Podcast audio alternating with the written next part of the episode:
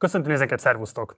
Közel két hónap ezelőtt készítettünk egy nagy sikerű interjút Sváb Rihárdal, amelyben alapvetően a táplálkozástudomány, a beleink állapota, az ebből kiolvasható különböző következmények, és még inkább az azzal kapcsolatos tudások átadásával próbáltunk meg foglalkozni, hogy mégis mit tehetünk annak érdekében, hogy a legkevésbé tárgyalt táplálkozási területeink egyikével hogyan kell bánnunk annak érdekében, hogy elkerüljük a különböző megbetegedéseket. Számos megkeresést kaptunk azóta tőletek, kommentek, levelek formájában, hogy rendkívül izgalmasnak találtátok az adást, és szeretnétek, hogyha folytatnánk nem csak ennek a témának a kitárgyalását, hanem úgy általában az egészség tudatossággal kapcsolatos ismeretek terjesztését kérésetek meghallgatásra talált, és ígérem, hogy 2024-ben több adásról is készülünk most. Például a mai adásban dr. Peták Istvánnal fogok majd interjúzni, aki Svábrihárnak üzlettársa, és egyben egyébként kollégája is, ugyanis mindketten az On Compass Medicine-nek a társalapítói. De ez csak a kezdet, ugyanis a mai interjúban alapvetően arról fogunk majd beszélgetni, hogy mégis hol tart a rák kutatás, még inkább a különböző diagnosztikai eljárások, amelyekkel a már felfedezett rákokhoz a lehető legmegfelelőbb gyógyszereket lehet hozzárendelni. Egyáltalán milyen folyamatok hátráltatják azt, hogy minél több honfitársunkat tudjuk megmenteni az ilyen megbetegedésektől, mit lehetünk akár személyesen, egyénileg azért, hogy elkerüljük a rákos megbetegedéseket, vagy ha már egyébként rákos megbetegedésben szenvedünk mi, vagy családtagunk, vagy bármilyen más közeli ismerősünk, akkor miért érdemes figyelni, hogy minimalizáljuk a kockázatokat. Szóval számos izgalmas kérdése fog ma sor kerülni, úgyhogy azonnal be is mutatom mai vendégemet, aki Gábor Dénes díjas kutatóorvos, az Oncompass Medicine társalapítója, tudományos és vezérigazgatója, illetve a Semmelweis Egyetem farmakológiai és farmakoterápiás intézetének tudományos főmunkatársa. De mielőtt ezt még megtenném, mindenképpen iratkozatok fel a csatornára, ha még nem tettétek volna meg, illetve ha a lehetőségetek van, akkor kérlek, hogy szálljatok be a finanszírozásunkba a leírásban található lehetőségen keresztül. És akkor most fordulok majd vendégemhez, Peták Istvánhoz. Szervusz, nagyon köszönöm, hogy elfogadtad a meghívásunkat. Kezdjük azzal, hogy nemrégében megjelent Dérásziának a dokumentumfilmje Nem halok meg címmel, amelyben Einspak Gábor galéria tulajdonos rákkal kapcsolatos küzdelmét mutatja be, és a film egyik tételmondata így hangzik, hadd idézem ezt, egy dolog túlélni, de tovább élni és egy más minőségű életet élni, ahhoz valami kell. És tudom, hogy te nem vagy praktizáló orvos abban az értelemben, hogy de, szóval nem vagy praktizáló orvos, de kapcsolatban állsz betegekkel. És éppen ezért nagyon érdekes lenne, hogyha arra tudnál válaszolni, hogy mennyire hoz fordulópontot a rák a felépült betegek életében, és milyen változás a te tapasztalataid szerint a legjellemzőbb? Igen, tehát nagyon érdekes, mert ma reggel, amikor visszaérkeztem a lakásunkhoz a, egy a, a félórás futásdózisomból, ugye, amit ez nagyon fontos, ezt Rihál is mesélte, hogy a rendszeres mozgás nagyon fontos, ugye az ötször fél óra. A kapuban összetalálkoztam egy ismerőssel, aki mondta, hogy éppen a telefonon egy, egy betegünkkel beszélget, akinél a, elvégeztük a daganat molekuláris profilozását, és találtunk terápiás lehetőségeket, de szerencsére ezekre már nem volt szükség, mert a daganat közben nem újult ki a műtét után, és, és, és sikerült úgy tűnik legyőzni a daganatot, és ugye az volt a nagyon érdekes, hogy azt mondta ez a, a barátunk, és így a telefonban volt a beteg, hogy, hogy azóta is nagyon hálás azért, hogy, hogy segítettünk neki abban hinni, hogy, hogy legyőzheti a rákot. Tehát ugye, és arról beszélgettünk reggel, hogy, hogy mennyire irigyeljük azokat, akik új életet kezdhetnek, és megtapasztalják azt, hogy valójában milyen értékes is az életünk, és újra prioritizálják az életüket. Ugye ez a, a betegünk is azóta kiköltözött a természetbe, járja az erdőt, és e, elveszi a mobiltelefont a családtagjaitől. Tehát én azt gondolom, hogy a, nagyon fontos az tudatosítanunk azt, hogy mennyire rövid ez a, az mi életünk, és hogy valójában um, én azt gondolom, hogy ha sikerül legyőznünk ezt a betegséget, és az, az is kell, hogy higgyünk benne, hogy le tudjuk győzni. Ugye ez egy nagyon nehéz téma ez is, hogy mint orvos, rákutató, hogyan mondjam el a betegeknek azt, reálisan, hogy mik az esélyeik, de úgy, hogy ugyanakkor megadjam azt az esélyt azt a lelki erőt, ami ahhoz kell, hogy maximalizáljuk az esélyét annak, hogy ő legyőzi ezt a betegséget. Tehát ennek a megfelelő aránya nagyon ö, fontos, és, és azt tudom, ugye, mint kutatóorvos, én azt tudom mindig elmondani a betegeknek, hogy, hogy az biztos, hogy el fogunk menni a falig. Azt is el tudom mondani, hogy minden olyan statisztika, ami arról szól, hogy most mennyi az ő esélye a túléléshez, az a múlt e, statisztikája, és nem a jövő, hiszen azt tudjuk, hogy folyamatosan javulnak az esélyeink, tehát valójában ő most már annak a statisztikai halmaznak a részese, akit majd öt év múlva fogunk elemezni, hogy milyen eséllyel gyógyulhatnak meg. Tehát nem tudom, hogy válaszoltam a kérdésedre, de, de azt gondolom, hogy egy, a, a lelki hozzáállás, a pszichés hozzáállás a betegséghez és a, a, a túlélők hozzáállása nagyon fontos valóban. Kicsit játszunk ilyen weborvososat, mert valószínűleg a nézőink döntő többsége mi ilyen típusú kérdésekkel ülne itt, hogyha itt ülhetnének a székemben.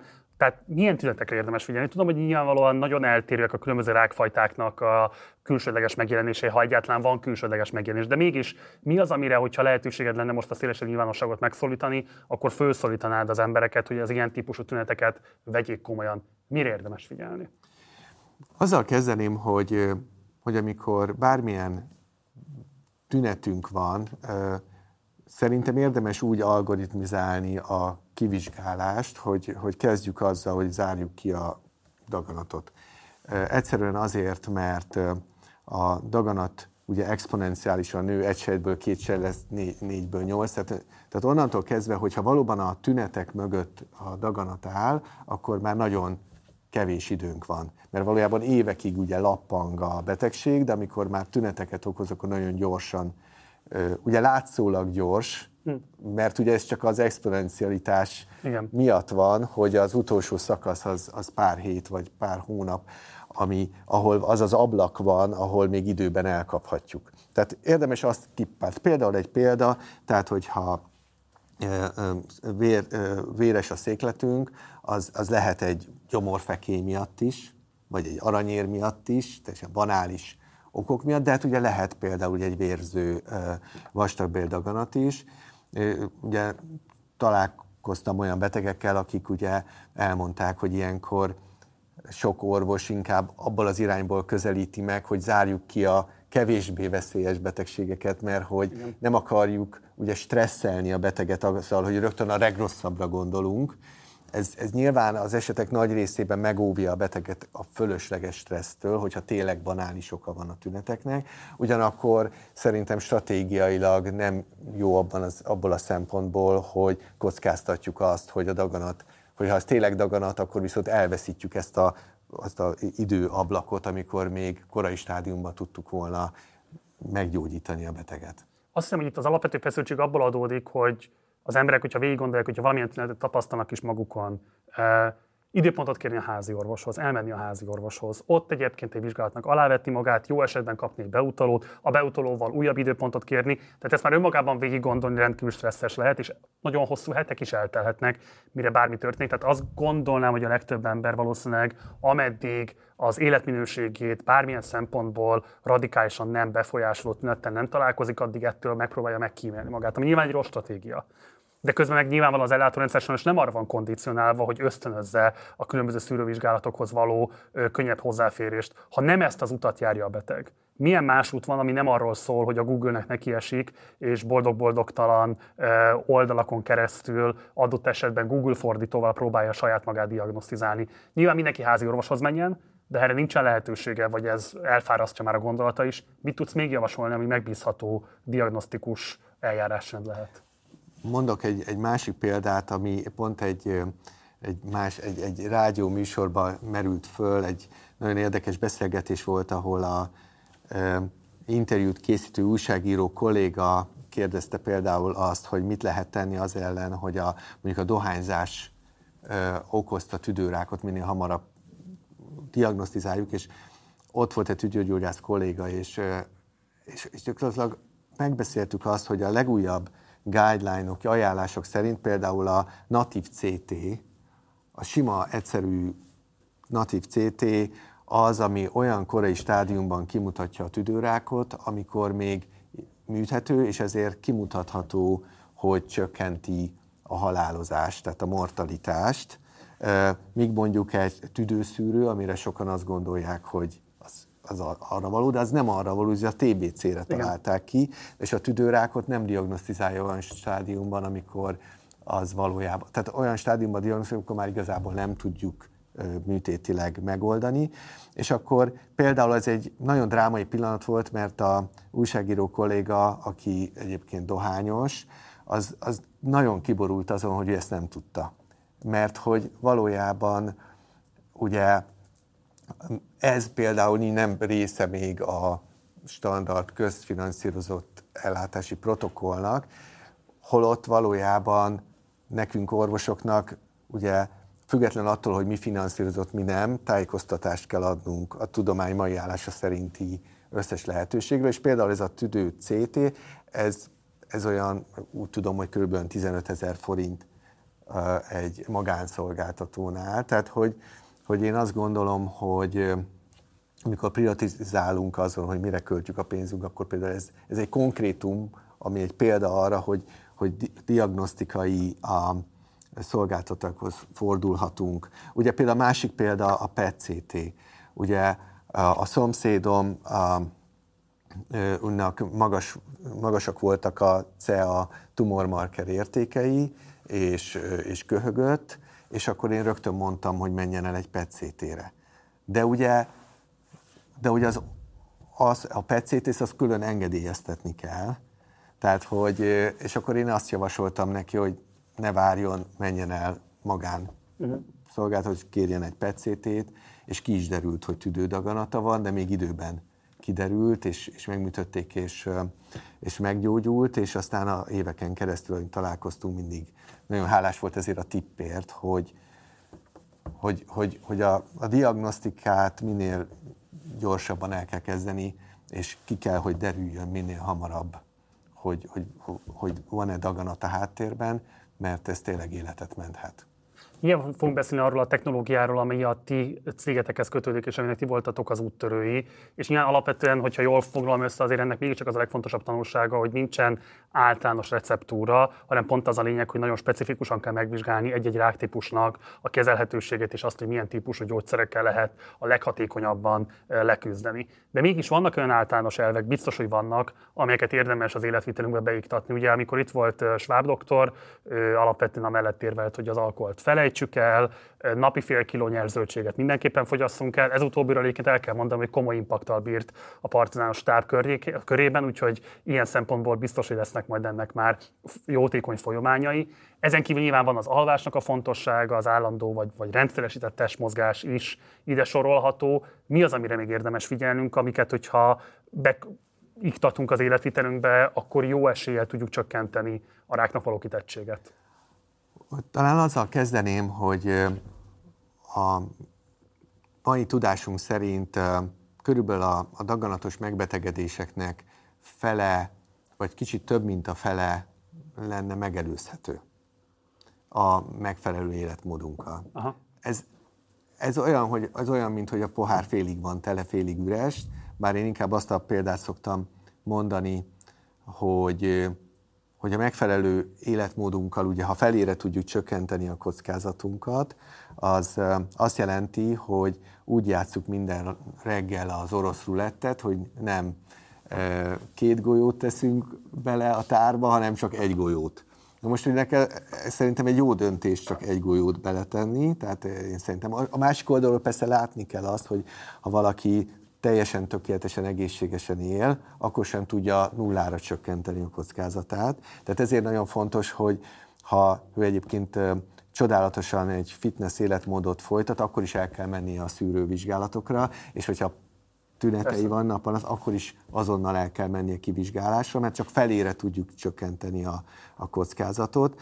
Azt tudjuk, hogy ezek a külső kockázatokban mondjuk a legnagyobb faktor az a dohányzás volt. Remélem múlt időben fogalmazhatok, mert ez, ez, ez mindenki tisztában van, hogy a, tényleg a dohányzás az egy, egy ördögi dolog, mert most már pontosan tudjuk, hogy milyen kémiai anyagok vannak benne, amik konkrétan ugye a DNS-t károsítják és létrehozzák azokat a mutációkat, amik a daganatot végülis elindítják, sőt... Olyan az anyag... a legkártékonyabb? Tehát a dohányzás továbbra is a legkártékonyabb. Tehát, hogyha már azt sikerül elkerülnünk, tehát ha nem dohányzunk, azzal már körülbelül 30%-kal csökkentettük a, a kockázatunkat, ugye nem csak a tüdőrákra, mert ott 90%-kal, hanem a többi daganattípus val szembeni kockázatunkat is csökkentünk, tehát a dohányzás az minden daganattípus kockázatát növeli. Tehát bocsánat, mondjuk arról van szó, hogy valaki, nem tudom én, naponta két korsós sörrel zárja a napot,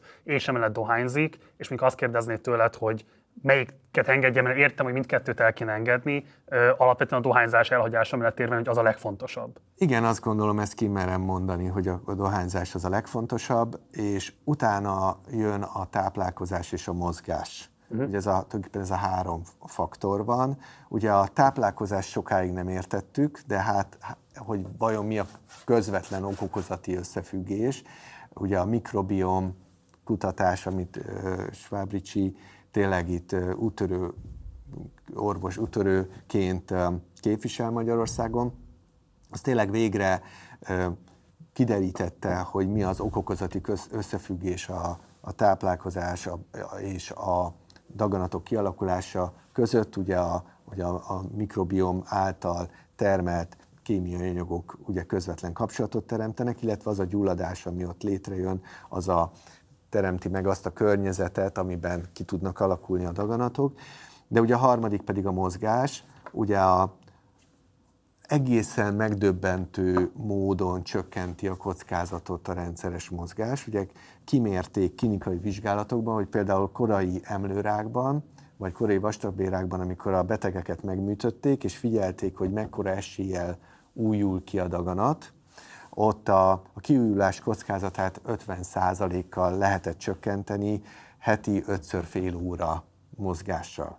Tehát olyan, ez akkora, ez pontosan akkora hatás, mint egy kemoterápiás kezelés a műtét után, úgy hívjuk, hogy ugye adjuváns kezelés, vagy akár célzott gyógyszerek is, a legmodernebbek is 50%-kal csökkentik a, a kiújulás kockázatát. Ugyanezt elérjük már a mozgással is. Tehát olyan, mintha lenne egy belső gyógyszergyárunk, és, a, és egyébként konkrétan most már ott tartunk, hogy ö, azt látjuk, hogy az izommozgás során felszabadulnak olyan anyagok, amik bekerülnek a vérkeringésbe, és azokat, hogyha hozzáadjuk daganatsejt kultúrákhoz, akkor közvetlenül lehet ö, gátolni a daganatsejtek osztódását. Ezek valószínű olyan ö, gén szabályozó molekulák, úgynevezett mikroRNS-ek, amik szabályozzák a gének működését, és valamilyen módon közvetlenül is daganatellenes hatásúak.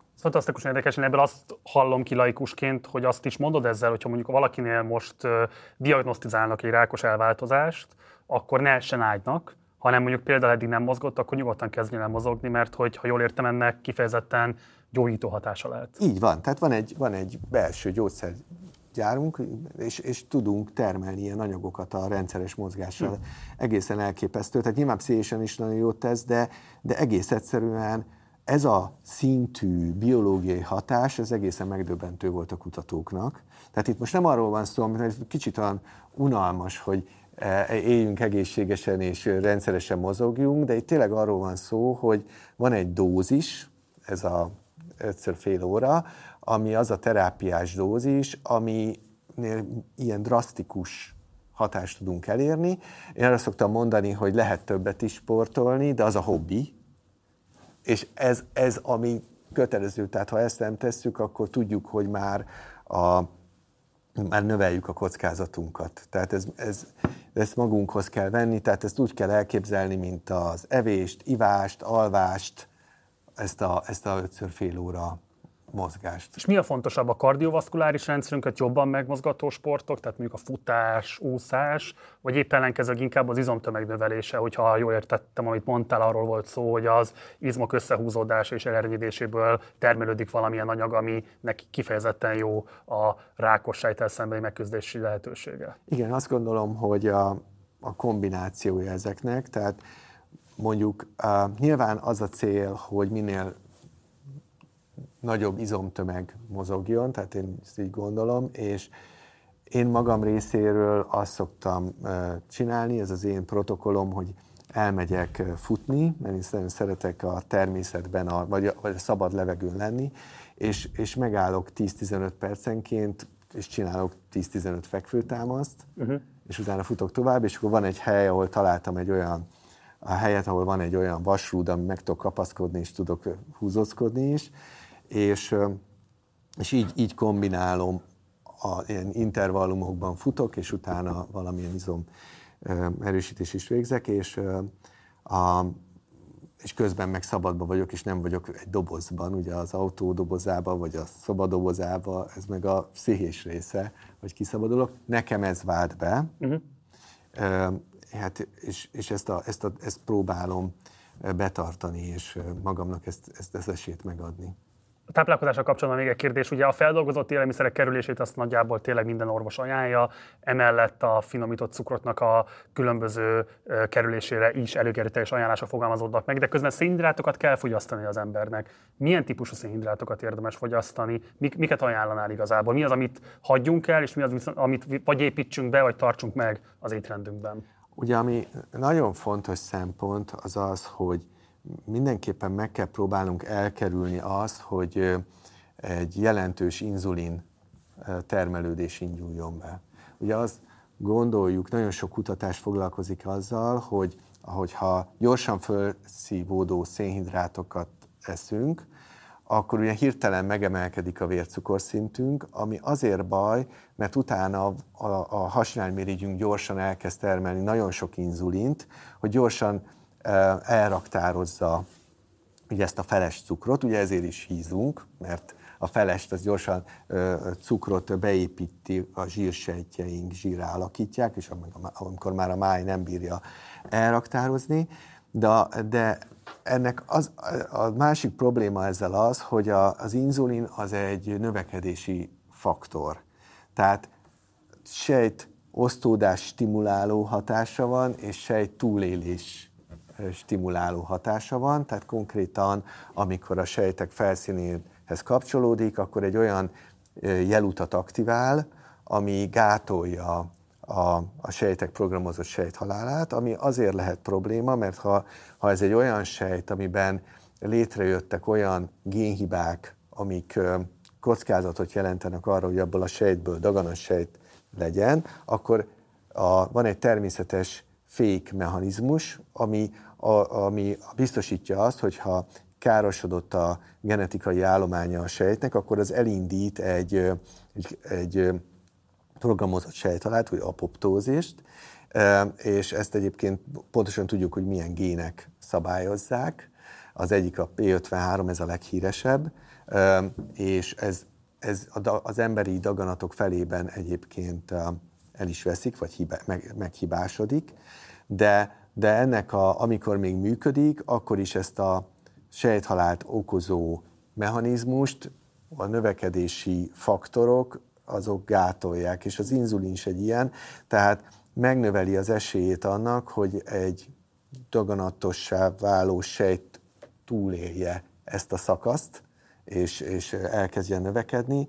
Ugye a másik, amit a, a sok fehérje, húsok például kiváltanak, az a inzulin-szerű növekedési faktor termelődés, ami, ami szintén oda vezet, hogy, hogy, hogy rákényszerítjük a, a felnőtt sejtjeinket, hogy növekedjenek, ami nem jó ötlet, mert az még jó ötlet a gyerekeknél, meg a tinédzsereknél, uh-huh. hogy növe, ezek a faktorok segítenek abban, hogy ö, szép ö, felnőttek legyünk, vagy fölnőjünk, de utána a felnőtt korunkban már nem akarunk ilyen stimulusokra Igen. kitenni magunkat, már nincs értelme, ez rossz ötletnek tűnik, úgyhogy ezért aztán nem is. Tehát ezért, tehát, hogy visszatérve a kérdésedre, mindig azt gondoljuk végig egy étel kapcsán, hogy vajon lassan fog felszívódni, vagy gyorsan. Tehát például egy példa, nagyon népszerűek a facsart gyümölcslevek. Ugye a probléma velük az, hogy nagyon gyorsan felszívódik a cukor, ami ott a gyümölcsökben van. Ha ugyanazokat a gyümölcsöket nyersen esszük meg, akkor ugye azok az, az alma darabkák, amiket megrágunk és lenyelünk, abból kell kiemészteni a, a beleinknek a, a cukrot. Tehát ugyanúgy, ugyanannyi a kalória, tehát hogyha leturmixolom az almát, vagy megeszem, ugyanannyi benne a cukor, meg a szénhidrát. A kettő között a különbség csak az, hogy ha az almát eszem meg, akkor sokkal több időbe telik, míg felszívódik belőle a cukor, és hogyha én egyenletesen mindig csak annyi cukor szabadul föl, amit el is égetek, akkor nincs szükség arra, hogy a hasnálmirigy inzulin termeljen olyan mennyiségben. Tehát Ugyanez van a kenyérnél is, hogy a fehér kenyér és a barna kenyérnek ugyanannyi a kalóriatartalma, ugyanannyi szénhidrát van benne. Annyi a különbség, hogy a, a, a rostban gazdag barna kenyeret lassabban bírjuk megemészteni, hmm. tehát elnyújtottabb lesz a cukorfelszívódás. Nyilván ugyanez igaz, nyilván a legjobb a, a, a zöldségek, amit Ricsi is mondott, hogy a zöldségeket is, is van szénhidrát, csak, csak nehéz megemészteni, és sok időbe telik, és ez is az egyik oka annak, hogy ha ilyen formában veszük magunkhoz a szénhidrátokat, akkor az, az egészségesebb. Tehát jól értem, amellett érvelsz, hogy az egy önátverés, ha adott esetben a zöldségbevitelünket, az kifejezetten ivólevek, vagy bármilyen más préselt formájában a gyümölcsnek próbáljuk megpótolni. Tehát akár még, hogyha ezek 100%-os bio, bármilyen márkával, vagy márkajelzéssel ellátott termékek is, ne tévesszük meg magunkat, az nem, egy, nem egyenértékű a nyers zöldségfogyasztása, vagy nyers gyümölcsfogyasztása. Hát a, igen, mert nagyon fontos, hogy a nyers zöldség gyümölcsfogyasztásról bevisszük azokat a rostokat is, ugye, amit aztán utána létrehozzák, azt a komposztot, uh-huh. ugye a vastagbelünkben, amin aztán a, a barátságos baktériumok el tudnak szaporodni, és e, a, elszaporodnak, és a versenybe kerülnek a rossz baktériumokkal, akiket pedig kiszorítanak ebből a bioszférából, tehát ezért jobb, hogyha magát a zöldséget, gyümölcsöt eszünk meg. Persze, hogyha a sör és a, a gyümölcslé között kell választani, akkor legyen inkább a gyümölcs. Ugye? Tehát ez, az, az, az, azért nem azt mondom, hogy, hogy ezek rosszak, vagy, vagy nem egészségesek, csak hogy, de ezt tudnunk kell, hogy, hogy mondjuk, hogyha ilyet préselt levet iszunk, akkor érezzük is, hogy így puff, megüti az agyunkat a cukor, tehát hogy ha éppen utána futni fogunk, akkor még ez hagyján, de egyébként igen, a, ez a gyors, gyors felszívódások a cukornak, ez, ez nem, nem, nem jó. És utána a másik probléma az az, hogy mindenki megfigyelte, hogy amikor hirtelen fölmegy a vércukorszint, utána hirtelen fölmegy az inzulin, ami után van egy visszacsapás, tehát nagyon éhesek leszünk egy-két óra múlva, hmm. mert a, túl működik a, az inzulintermelés, az, és az túl leviszi utána a, a, a vércukorszintet. Tehát ezeket az ingadozásokat érdemes elkerülni, ez nagyon fontos. Schwab doktor semmi feloldozást nem adott a csalásokkal szemben, hát az nálad egy kicsit több sikerrel járok. Tehát azért nyilván rengeteg olyan nézőnk van, akinek a napi életvitelébe sokszor nehezen beilleszthető nem hogy a zöldségfogyasztás, nem akár csak mondjuk a nem készételeknek a fogyasztása. Gondolok itt arra, hogy nyilván a rohanásban belefér, vagy sokatnak alapvetően mondjuk a legtöbbször gyors éttermi ételekkel, vagy bármilyen más fagyasztott és mikrohullámosítőben fölmelegített ételekkel van csak lehetősége megoldani a táplálkozását. Mennyire kéne leszorítani ezt? Tehát nyilván az lenne az ideális, hogy egyáltalán nem fogyasztanak ilyen típusú ételeket az emberek, de ez nem realitás. Ilyen munkaterhek, meg a mindennapi életünknek az ilyen típusú szervezettsége mellett. Tehát, hogyha valamilyen szempontra figyelnek az emberek, és tudják minimalizálni ezt a fogyasztást, valószínűleg már az is egy előrelépés. Hetente, két hetente, hetente akár többször is, mi lenne az a minimum követelmény, amire azt mondod, hogy te arra már áldásodat adod? Hát ugye, a, ugye azt tudjuk, hogy ezek a előrefordult, feldolgozott ételek nagyon sokszor ugye tartósító szereteket tartalmaznak, hogy ez egy, ez egy nagyon nagy probléma, tehát azokról konkrétan tudjuk, hogy daganat kockázatfokozóak, tehát és ezért, ezért kell megpróbálni. Tehát például nagyon nehéz persze elkerülni, mert a, ugye alapvetően a legjobb, ha nem eszünk húst, de ha például eszünk húst, például sonkát, szeretett sonkát, ott is meg lehet nézni, hogy, hogy mind tartósítószerrel van, ami szárításos technikával van, az meg baromi drága. Hm. Tehát akkor inkább, hogy ezt kell végig gondolni, hogy akkor inkább eszem ritkábban ilyet, hm. de, de, de a drágábbat, és elkerülöm a tartósítószereket.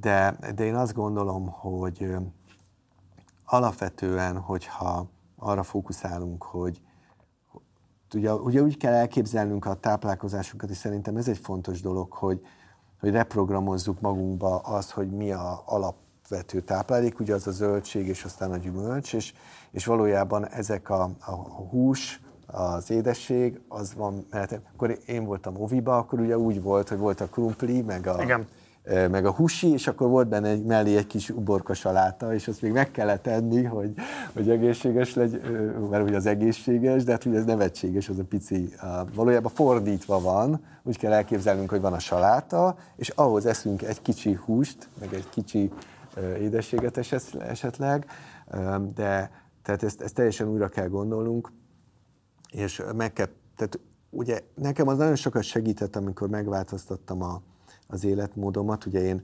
35 évesen még 105 kiló voltam, és nehéz így elképzelni. Valóban. De, de ne, lehet találni a képeket rólam abból az időszakból is, de úgysem lehet megismerni, és teljesen mindegy. De hogy például az, hogy, hogy az almára rá lehet szokni, és utána, hogyha az elérhető, az a, abban az ember tud annyit tenni, hogy már nem éhes. Hm. Tehát, hogy ugye amikor főleg utazom, akkor nagyon nehéz ugye megszervezni azt, hogy, hogy, hogy ne, le, ne alakuljon olyan, ki, olyan helyzet, hogy nincs nálam egy alma, vagy egy, egy szeletelt répa, és rákényszerülök, hogy egy büfében... Igen, tehát hogy ez, mindig ezen szorongok és izgulok, hogy legyen választásom. Tehát, hogy vele végig kell gondolni, hogy ne kerüljünk ilyen helyzetbe, amikor egyszerűen kénytelenünk megenni a, a junk foodot, ugye a szemetet, de, de ez kell egy tudatosság, azt gondolom. Térjünk rá a ti kutatási területetekre, mert ti a precíziós onkológia területén értetek el komoly eredményeket. Most nyilván ez a szó összetét, hogy precíziós onkológia, ez önmagában magyarázatot igényel. Ha jól mondom, ugye itt arról van szó, hogy nektek igazából nem a rák gyógyítása területén vannak eredményeitek, hanem ti kifejezetten diagnosztikai eljárásrendet fejlesztettetek. Magyarán, hogy azt kutatjátok és keresitek, hogy a már diagnosztizált rákos megbetegedés az elérhető gyógyszerek közül melyikkel a legnagyobb valószínűséggel gyógyítható, vagy kezelhető szinten tartható, és így tovább. Kérlek, hogy bonts ki ezt a teljes területet úgy, hogy azok, akik esetleg erről egyáltalán nem hallottak, megértessék, hogy miért rendkívüli dolog, és mik a potenciálok a precíziós onkológiában. Igen, hát a precíziós onkológia az a rákutatásnak az a területe és az onkológiának, ami igazából a, azt a álmot valósítja meg, hogy, hogy, hogy, hogy meg tudjuk állapítani egy adott beteg esetében, hogy konkrétan az ő daganatát milyen génhibák hozták létre, és utána kiválasztunk olyan célzott gyógyszereket, amik konkrétan azokat a hibás géneket kapcsolják ki, ami abban a betegben a, a hm. betegséget okozta. Tehát ugye ez az, amikor okokozati összefüggést találunk a, egy génhiba és a daganat kialakulása között, és ennek a ismeretében teszünk egy következtetést, hogy akkor ennek a betegnek melyik gyógyszert kell adni. Ugye ez nagyon triviálisan hangzik, de valójában ugye itt ez egy teljesen másfajta megközelítés, mint amikor nagyszámú betegen próbálunk ki egy gyógyszert, és azt nézzük, hogy statisztikailag az hány százalékban hatásos. Ugye itt a, ez a, itt a nagy kérdés az, hogy ugye tudunk-e e, inferenciát e, tenni, tehát következtetés, hogy a, az adott azon a, abból a tudásunkból, hogy milyen okokozati összefüggés van. Ugye amikor a, az én pályám elindult 28 évvel ezelőtt, akkor, akkor még nem voltak ilyen célzott gyógyszerek, de már akkor ismertük az első olyan gént, a BCR-ABL nevű translokált onkogént, aminél tudtuk bizonyítani azt, hogy ha azt a hibás gént beültetjük egy egérbe, akkor az egérnek leukémiája lesz. Hm.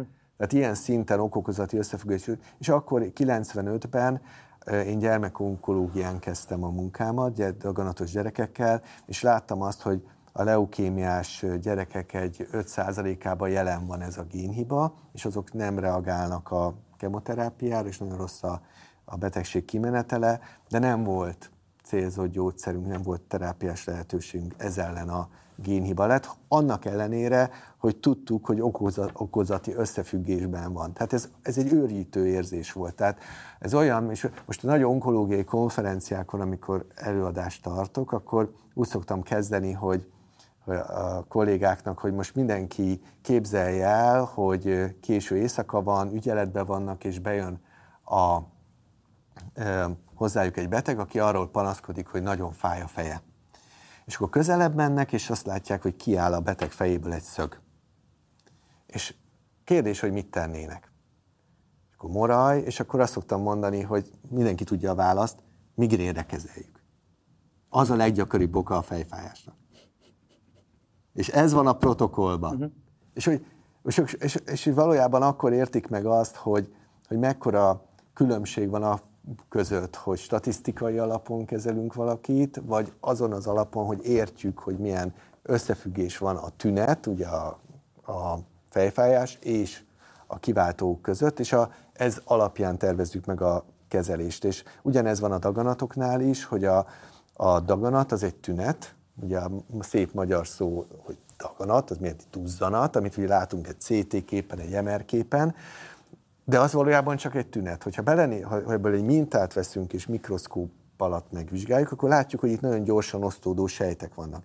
De ez még mindig nem mond semmit arról, hogy miért osztódnak ezek a sejtek, de most már le tudunk menni molekuláris diagnosztika segítségével, molekuláris diagnosztika az azt jelenti, hogy a molekuláris szinten, tehát a sejtet fölépítő alapkövek szintjén tudjuk vizsgálni a sejtet, és azon belül is tudjuk vizsgálni azokat a nukleinsavakat, ugye a DNS-t, RNS-t, ami kódolja azt az információt, hogy ö, hogyan működjön a sejt, és most már ki tudjuk mutatni, hogy mely génekben van az úgynevezett mutáció, ami a mutáció azt jelenti, hogy abban a kódban, ami ugye leírja a gént, a gén ugye ez, ez egy szakasz a DNS-ünkben, ami egy fehérje létrehozását kódolja. Ebben ugye van ez a négy betű, ez az ACTG, hogyha ezben egy, akár egy betű elü, elütése történik, akkor megváltozhat a, a kód, a, és, a, és létrejön egy, egy hibás fehérje termelődik a gén hibás kódja alapján, és ez a hibás fehérje okozza aztán azt, hogy a, a sejt működése megváltozik, és hogyha ilyen szinten és, és ha tudjuk azt, hogy az a fehérjének az a feladata, hogy szabályozza a sejt osztódását, akkor logikus, hogy olyan gyógyszert adjunk, ami kikapcsolja azt a hibás fehérjét, ami abban a betegben a, a sejt osztódást okozza. És, és valójában ez volt egy nagyon izgalmas aztán e, eredményünk, hogy ugye most már 20 évvel ezelőtt, ugye amikor létrehoztuk Ricsivel ezt a közös kutató laboratóriumunkat és biotechnológiai kutatócégünket, akkor, akkor rögtön olyan szerencsénk volt, hogy találtunk egy olyan beteget, egy tüdődaganatos beteget, akinél ki tudtuk mutatni egy ilyen génhibát, és, és ennek alapján terveztük meg a kezelését egy olyan célzott gyógyszerrel, ami azt a gént kapcsolta ki, ami abban a betegben hibás volt, de ez azért volt nagyon izgalmas, mert azt a gyógyszert, amit ott mi alkalmaztunk, azt éppen akkor próbálták ki több száz vagy ezer betegen egy nagy klinikai vizsgálatban, ahol nem tudtak kimutatni statisztikailag jelentős előnyét a gyógyszernek a kontrollcsoporthoz képest, mert azoknak a betegeknek az aránya, akiknél pont ebben a génben van a hiba, amire a gyógyszer hat, az olyan kicsi volt, hogy statisztikailag ugye kihigult. Igen. És ezért volt nagyon izgalmas, hogy mi annak ellenére, hogy egy statisztikai bizonyíték volt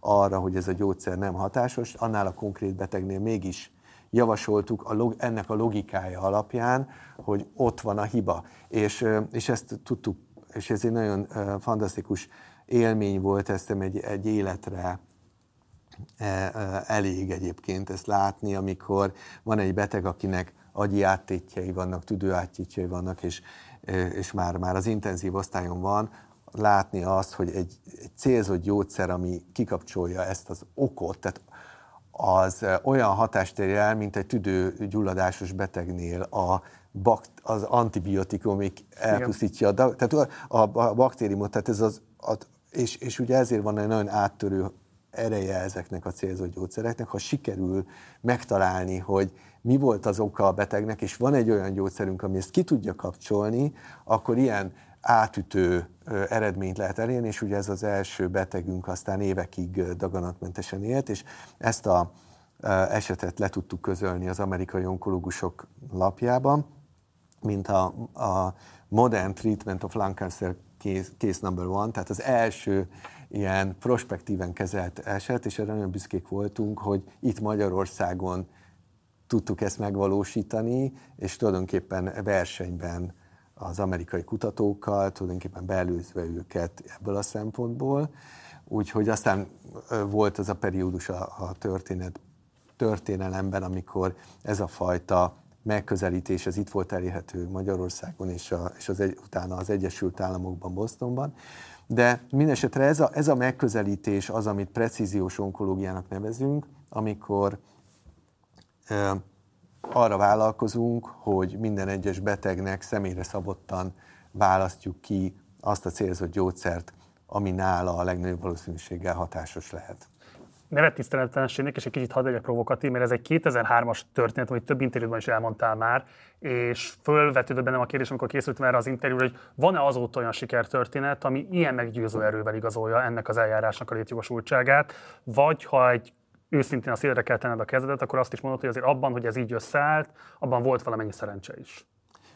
Ugye azt tudjuk, hogy ez nem, azt tudjuk, hogy a, azok a betegek, akik e, ebben a génben ez a, ez a gén a felelős a betegségükért, ez a tüdődaganatos betegeknek a átlagosan 5%-a. Hm.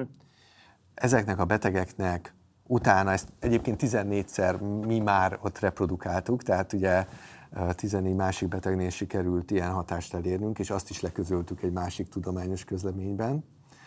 De utána 2008-ra pedig már az FDA is, és az EMA is, tehát az, a, az amerikai és az európai törzskönyvezési hatóság is elfogadta, hogy ez a kezelés egy hatásos kezelés az olyan tüdőrákos betegeknek, akiknél ez a mutáció jelen van. Tehát, tehát nyugodtan tudom mondani, hogy ez nem egy eset volt, hanem ez a megközelés utána bizonyítás nyert, hogy reprodukálható, megismételhető, és mára ennek a génnek a vizsgálata a rutin egészségügyi ellátás része, tehát akit ma Magyarországon tüdőrákkal diagnosztizálnak, ott ennek a gének a vizsgálata megtörténik a közfinanszírozott ellátás keretében is. Ö, több laboratórium is, ugye állami laboratórium is ezt végzi, tehát ez már a, ma már, amit ott 20 éve az, úttörőként végeztünk a kezelést, ez ma már rutin, ez már a protokoll része, az orvosi protokollok része eljárás. Ugye az volt csak nagyon nehéz, hogy hogy évekig kellett ezért harcolni, több fronton is, a világban is, hogy ezt, eh, ezt elfogadják, meg kell győzni egyébként a gyógyszergyárakat is, hogy érdemes uh, személyre szabottan célzott gyógyszereket fejleszteni, mert kezdetben nagyon megijedtek attól, hogy úristen, most akkor azt jelenti, hogy mint csak 5%-nak lesz jó az én gyógyszerem, akkor ez nem is jó megközelítés, de valójában annak az 5%-nak viszont nagyon jó.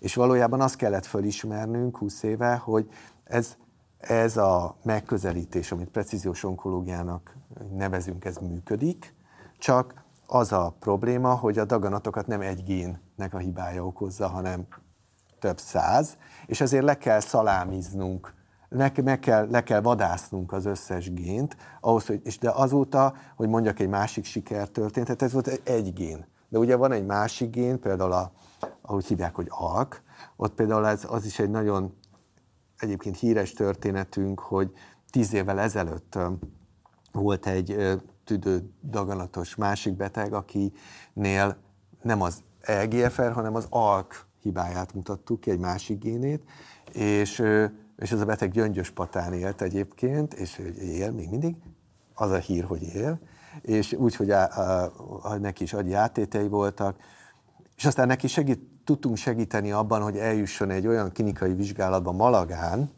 ahol már egy másik célzott gyógyszert fejlesztettek, az algénre, és ez tíz évvel ezelőtt volt, és azóta is a beteg él, és erről írt egy, szép könyvet, ami visszautal arra az első kérdésedre, hogy milyen túlélőnek lenni, uh-huh. hogy a, a könyv címe az, hogy akinek a nap kétszer kell fel, nem szép a címe is, és leírja ezt a utazását a, a valóságosan is, ugye Malagába 65-ször, és azt az ő személyes utazását, hogy életében először jár külföldön, először látja a tengert, és minden csak a betegsége miatt tulajdonképpen egy új, új, teljesen új életet tudott kezdeni. Tehát, hogyha, de alapvetően azt látni kell, hogy jelenleg most ott tartunk, hogy a, a világon a betegek 14%-ának van olyan genetikai eltérés a daganatában, amihez törzskönyvezett célzott gyógyszer már elérhető, ezeknek több mint fele reagál is erre. Tehát én azt gondolom, de tehát azt, és illetve ennél még nagyobb a ö, csoportja azoknak a betegeknek, akik egyébként célzott kezelést kapnak. Tehát például a tüdőrákban a, ma Magyarországon a tüdőrákosok betegeknek a fele kap célzott vagy immunterápiát. Tehát igazából ez az egész terület igazolás nyert, és nagyon sok sikertörténetünk van, és ez már nem is csak egy, egyedi sikertörténetek, hanem ezek ugye már klinikai vizsgálati eredmények és, és törzskönyvezett kezelés. A, a problémát ugye azt jelentette, hogy, hogy kiderült, hogy a, ezek a hogy kiderült egyébként, hogy mennyi génnel állunk szembe. Ugye ez az elmúlt 20 év alatt derült ki. 2020-ra jutottunk el oda, hogy a betegek 95%-ában megmondható, hogy milyen génhiba okozta a daganatát.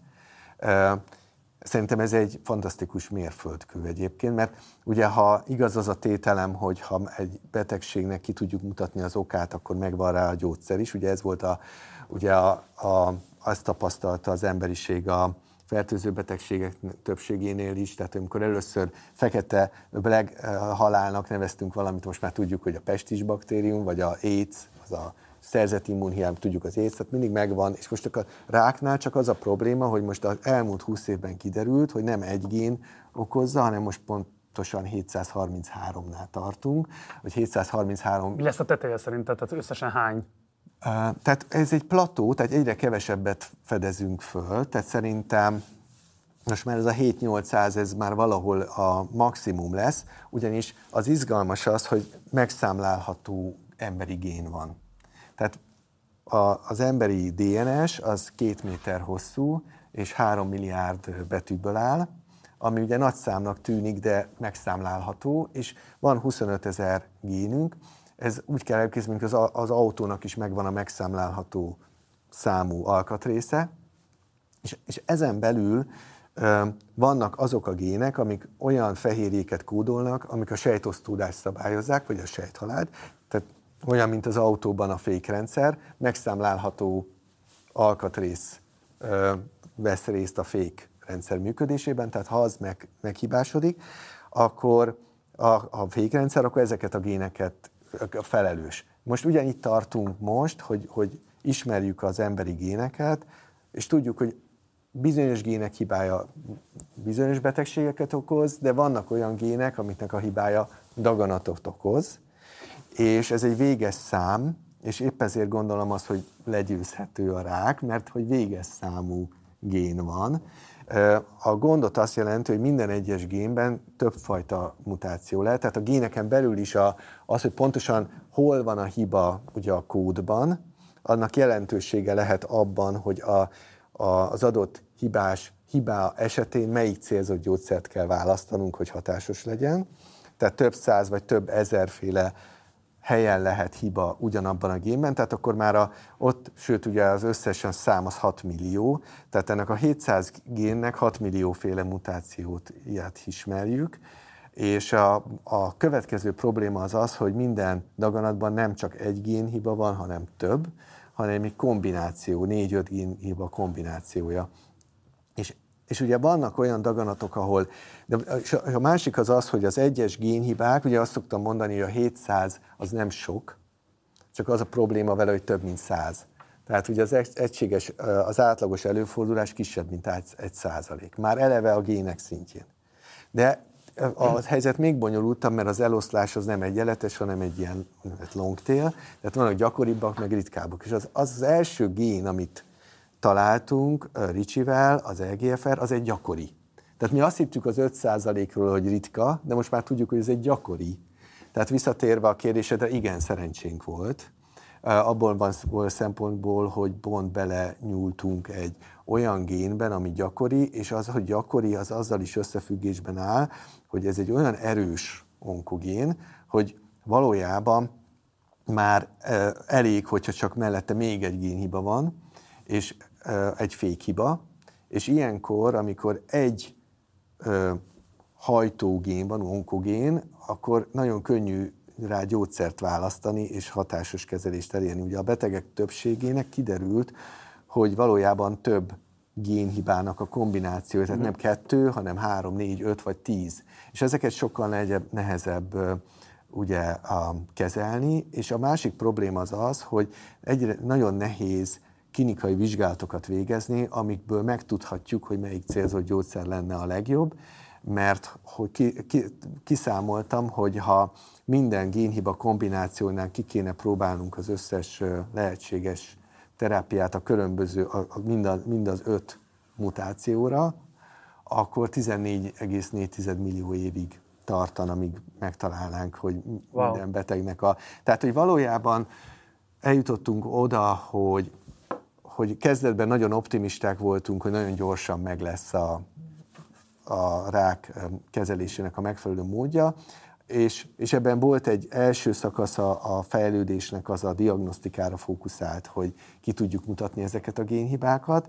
Ugye a Humán Genom projekt nagyon segített abban, hogy volt mihez hasonlítanunk a betegekben talált kódot, és, de most arra eljutottunk 20 év alatt, de most már ismerjük a génhibákat, és most már látjuk azt, hogy a következő kihívást azt a, az, az, a, az, az a komplexitás hozza, és innen fogunk tovább, most, most lépünk egy következő korszakban a, a rákutatásban, ami szerintem, szerintem biztos fogunk még beszélgetni. Hogy... Nagyon sok mindent elmondtál a, a, a rákutatás és a diagnosztika kérdésében, vagy területeiről, de hogy azt szeretném, hogyha tisztáznod, hogy konkrétan egyébként a ti cégetek, ti magatok ebben hogy vesztek részt, és konkrétan mit csináltok?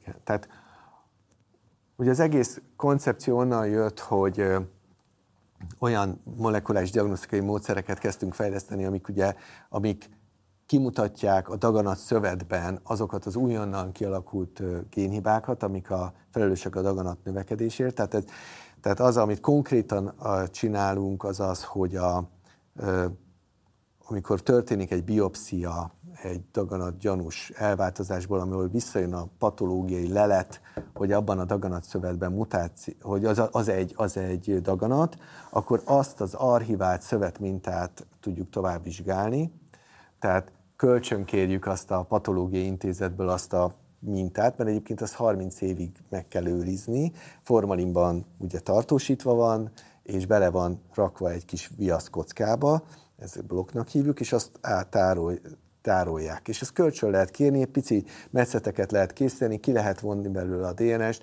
és utána abban a DNS-ben le tudjuk olvasni ezeket a génszekvenciákat, és össze tudjuk hasonlítani a normális génszekvenciához, és meg tudjuk mondani, hogy az adott betegben hol vannak ezek a hibák. Hát ez volt az, ami kezdetben egy gének, egyesével vizsgáltuk a géneket, aztán 15 évvel ezelőtt áttértünk az úgynevezett új generációs szekvenálásra, amikor egyszerre párhuzamosan több száz gént kezdtünk el vizsgálni, és ezzel, ezzel, ezzel foglalkoztunk, és, és, és ma már ugye egy, egy betegnél több, több száz, 600, 700 gént meg tudunk egyszerre vizsgálni, és meg tudjuk azt mondani, hogy ez ilyen térképnek is lehet nevezni, hogy nála melyik az az 1, 2, 3, 4, 5, 10 génhiba, ami az ő daganatát okozta, és utána a következő lépés az az, hogy ennek alapján segítünk kiválasztani, hogy ennek ismeretében milyen célzott gyógyszereket lenne érdemes az orvosnak kipróbálni, milyen sorrendben, de ez már egy másik nagy tudományos problémának a megoldását tette szükségessé.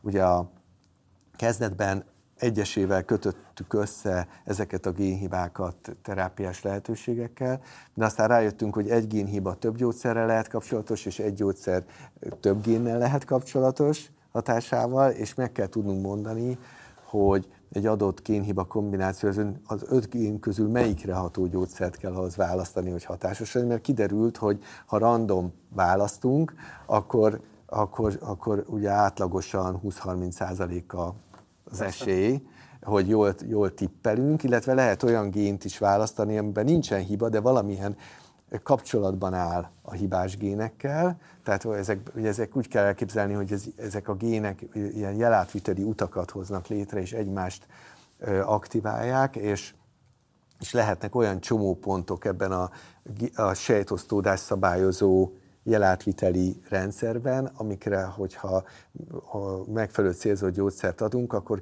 kikapcsoljuk azt a hamis jelet, amit mondjuk egy daganatkén generál, és, és hogy ne jusson el a sejtmagig, aki ugye nem tudja, hogy honnan jön ez a jel, és ő csak végrehajtja a hamis parancsot, azt hiszi, hogy neki osztódnia kell. Tehát meg kell akadályoznunk, hogy ez a hibás jel eljusson a, a sejtmagig, de ezt meg kell tudnunk mondani, hogy az adott a betegben lévő hibás gének milyen jelátviteli utakon küldik ezt a hamis információt a sejtmagnak. Tehát ezt mind-mind ki kell tudnunk következtetni, és ugye óriási számú kombináció lehetséges, és ugye aztán ezért van azt, hogy gyakorlatilag az elmúlt tíz évben már erre fókuszáltunk, hogy ennek a, erre fejlesztünk ki megoldást, és ez volt a, tulajdonképpen ez a harmadik történetünk. Tehát az első történetünk az az volt, hogy az első egygénes, tehát egyáltalán a koncepciónak a bizonyítása, hogy lehetséges génhibák alapján kezelni, mert utána jött a második szakasz, amiben úttörők voltunk, azt nyugodtan állíthatom a úgynevezett sokgénes vizsgálatokban, tehát aznak a technológiának a bevezetésében, hogy hogyan lehet egyszerre több száz gént vizsgálni, azért, hogy ne egyesével kelljen megnézni, hogy ez a, ez a hiba, ez a hiba, vagy ugye ez nyilván uh-huh. ez, ez kivitelezhetetlen lett volna, meg nagyon sok uh, idő és a költség, úgyhogy ennek a úttörői voltunk. Ugye nagyon érdekes eznek ugye a, az aspektusa most, és mi már fogunk erről beszélni, hogy, hogy hogy 20 évvel ezelőtt volt egy olyan periódus, amikor itt Magyarországon volt elérhető ez az egygénes teszt, és a Massachusetts General Hospitalban, Bostonban, a Harvard kutatókórházában. Utána 15 évvel ezelőtt megint sikerült valami újat bevezetnünk, amire szintén Bostonban indult el a versenytársunk, amit aztán később a, a, a Roche felvásárolt 3 milliárd dollárért pár évvel később, és most már elterjedt a világon a sokgénes teszt, tehát most már ezeket a sokgénes teszteket egyébként Magyarországon is több helyen végzik, ugye a, és bizonyos esetekben az közfinanszírozottan is elérhető ma már, tehát ennek nagyon ülünk. Amit most mi pluszban tudunk adni, az az, hogy van egy speciális módszerünk arra, hogy a molekuláris diagnosztika eredményeit összekössük terápiás lehetőségekkel, és ez a harmadik nagy történetünk most, amivel a, elindultunk egy újra egy nemzetközi um, úton, és ugye um, és ez vezetett el aztán a, a nagyon sok nemzetközi elismerésig, mint a Európa Unicorn is, a Igen és utána a sok, és, és ez vezetett el oda, hogy most már jelen vagyunk Bostonban is, tehát létrehoztunk egy, egy tulajdonképpen egy spin-out vállalkozást, amit most én most, nekem az a misszióm, hogy azt, azt vezetem. Ennek már új neve is van, és ez, de valójában ez most kifejezetten már a, mondjuk ki ezt a bűvszót, hogy mesterséges intelligenciával foglalkozik.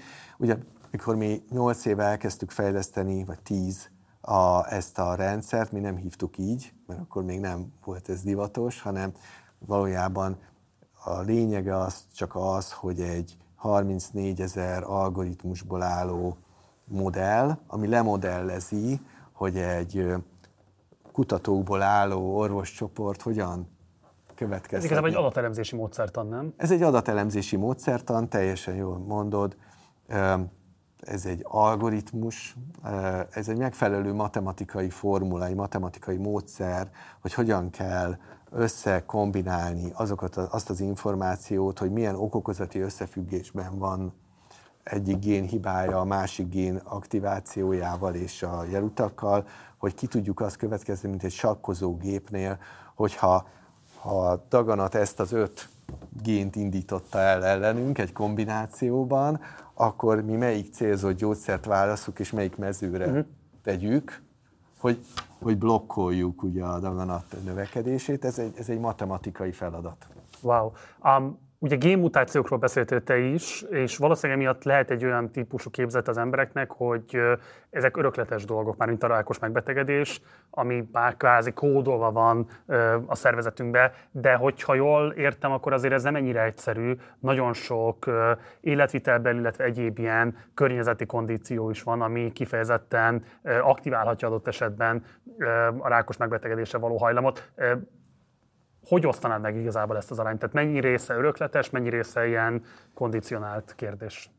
A, úgy, úgy általánosságban a daganatok 5-10%-a köthető ö, olyan veleszületett ö, genetikai eltéréshez, ami fokozza az hajlamot arra, hogy daganatos betegségünk legyen. Ugye a leghíresebb az a emlőtt daganatok esetében a BRCA, vagy brakagén, ami hogyha ugye egy valaki örökli annak a génhibá, ezt a génhibát, akkor megnövekedett az, az élete során az a kockázat, hogy nála daganat alakul. Általában ezek a gének olyan gének, amiknek pont az lenne a feladatuk, hogy kiavítsák az életünk során keletkező génhibát. Ezek a javító enzimek, amik ott vannak a sejtjeinkben, és amikor osztódik egy sejt, és le kell másolni a teljes genetikai állományt, akkor ugye a másolás során készül,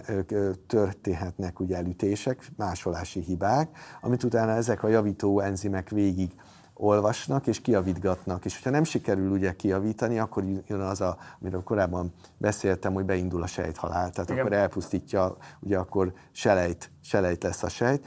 És, és ebben vannak nagyon fontos gének, és hogyha ezekben van vele született hibánk, akkor ugye nem működik ez a védekező javító mechanizmus, és ezért statisztikailag megnő az esélyünk a, a, a bizonyos daganattípusok kialakulására. És ezeket egyre jobban ismerjük, hogy de itt is van egy ilyen long tail eloszlás, tehát vannak a monogénesen, tehát amikor egy gén olyan erős, olyan nagy a jelentőség, hogy önmagában is kimutathatóan megnöveli a kockázatunkat, de a betegek többségénél valójában poligénes, tehát több génnek a hmm. együttállása, tehát bizonyos gén variációk, nem is hívnám mutációnak, mert ezek variációk, tehát valójában ugye az a nehéz, hogy az nagyon jó dolog, hogy nem vagyunk egyformák, tehát ugye mindenki, minden génből elő van több variáció, ezeket polimorfizmusnak nevezzük, tehát, hogy, és, tehát több változata létezik egy génnek, és minden, mindannyiunk egy, ezeknek a változatoknak, a génváltozatoknak a kombinációja vagyunk, amit a édesanyámtól édesanyánk örököltük, és ezért nem vagyunk egyformák. Van egy, és akkor ezek között a bizonyos um, gén variációknak a kombinációi bizonyos előnyökkel és hátrányokkal járnak, és, és lehet egy hátránya az, hogy egy bizonyos gén variáció, kombináció esetén megnövekszik a, a daganatokkal szembeni kockázatunk. Ez nagyon izgalmas ennek a kutatása, ugye óriási adat mennyiségre van szükség, hogy ezeket kimutassuk, de azt gondolom, hogy a jövő az az, hogy, hogy ezeket minél korábban ezekkel szembesül, érdemes szembesülni, hogy mit hordozunk, mert akkor ki lehet alakítani egy személyre szabott védekezési programot. Ez világos, de hogy az, hogy mit hordozunk, az még nem determináció. Tehát ezeket az örökletességgel kapcsolatos képzeteket érdemes elengednünk, mert nincsen kódolva ilyen szempontból a rákos megbetegedés a sorsunkba. Hát a, a, a, vannak olyan génhibák, amik kódolják a magasabb kockázatot. De az kockázat. Ez egy kockázat, ez egy, egy statisztikai kockázat, ez csak azt jelenti, mondjuk például azért egy, vannak olyan, van egy olyan örökletes génhiba, ami például a vastagbérákra hajlamosít, és, és nem csak az a baj, hogy hajlamosít, hanem korábbi életkorban kezdődik. Tehát például a, ha a családban több vastagbéldaganat előfordult. Most ma már megpróbáljuk kimutatni, már a daganatban is, hogy jelen van-e az a génhiba, ami esetleg okozhatta, hogy ez kialakult, és hogyha igen, akkor a, meg kell ezt nézni a család többi tagjában is, és hogy van egy fiatal ember, nő, férfi, akkor nála is hordozza ezt a hibát, akkor annyi a feladat, hogy nem 50 évesen, nem 45 évesen, hanem akár 35 évesen kell elmenni Ricsihez először, mert ezzel lehet megakadályozni, hogy, hogy kialakuljon daganat. Tehát én azt gondolom, hogy a szerencsére ezek a génhibák ugye kockázatnövelőek, de tudunk ellenük tenni. Tehát az, hogyha tudjuk ezeket, és szerintem ez pszichológiai nagyon fontos, tehát ha azt megtudjuk, hogy ilyet hordozunk, az nem azt jelenti, hogy a sorsunk már eldőlt, hanem pont ezt az információt tudjuk arra használni, hogy megváltoztassuk a sorsunkat, és, és ne, ne legyen daganatos betegségünk. Ugye te is utaltál hogy a társadalombiztosítás bizonyos ilyen diagnosztikai eljárásokat finanszíroz, és ugye azt lehet tudni, hogy a Nemzeti Egészségbiztosítási Alapkezelő az ö, valójában 2018 és 2020 között ö, a molekuláris profilvizsgálatok vonatkozásában nagyjából ilyen 230 és 250 közötti számban finanszírozott ilyen típusú eljárásokat, és aztán azt lehet, hogy 2021-ben ez 40-re csökkent le. 2022-ről van már esetleg adatotok, hogy ez visszamászott, vagy pedig nagyjából megmaradt ezen a 40-es szinten? Ugye nekünk nincs közvetlen információnk, mert mi nem, nem vagyunk benne a finanszírozott körben, tehát ugye a, a NEAC az a, egy finanszírozási rendeletben szabályozza, hogy milyen szolgáltatóknak téríti a, a vizsgálatait, és ez jelenleg a, a azok a leginkább egyetemi centrumok, onkológiai intézet, aminek a által végzett vizsgálatokat finanszírozzák, és, és ezért nincs nekem ugye közvetlenül erre adatom. Én, önmagában annak örülök, hogy, hogy sok beteg ehhez most hozzáfér térítésmentesen. Mm, én, én, én nagyon szeretném gondolni, hogy ma már eljutunk, el fogunk tudni oda jutni, hogy minden betegnél a, a diagnózis után ez azonnal megtörténik. Sajnos sok olyan beteggel találkozunk mai nap, hogy ez mégsem történik meg.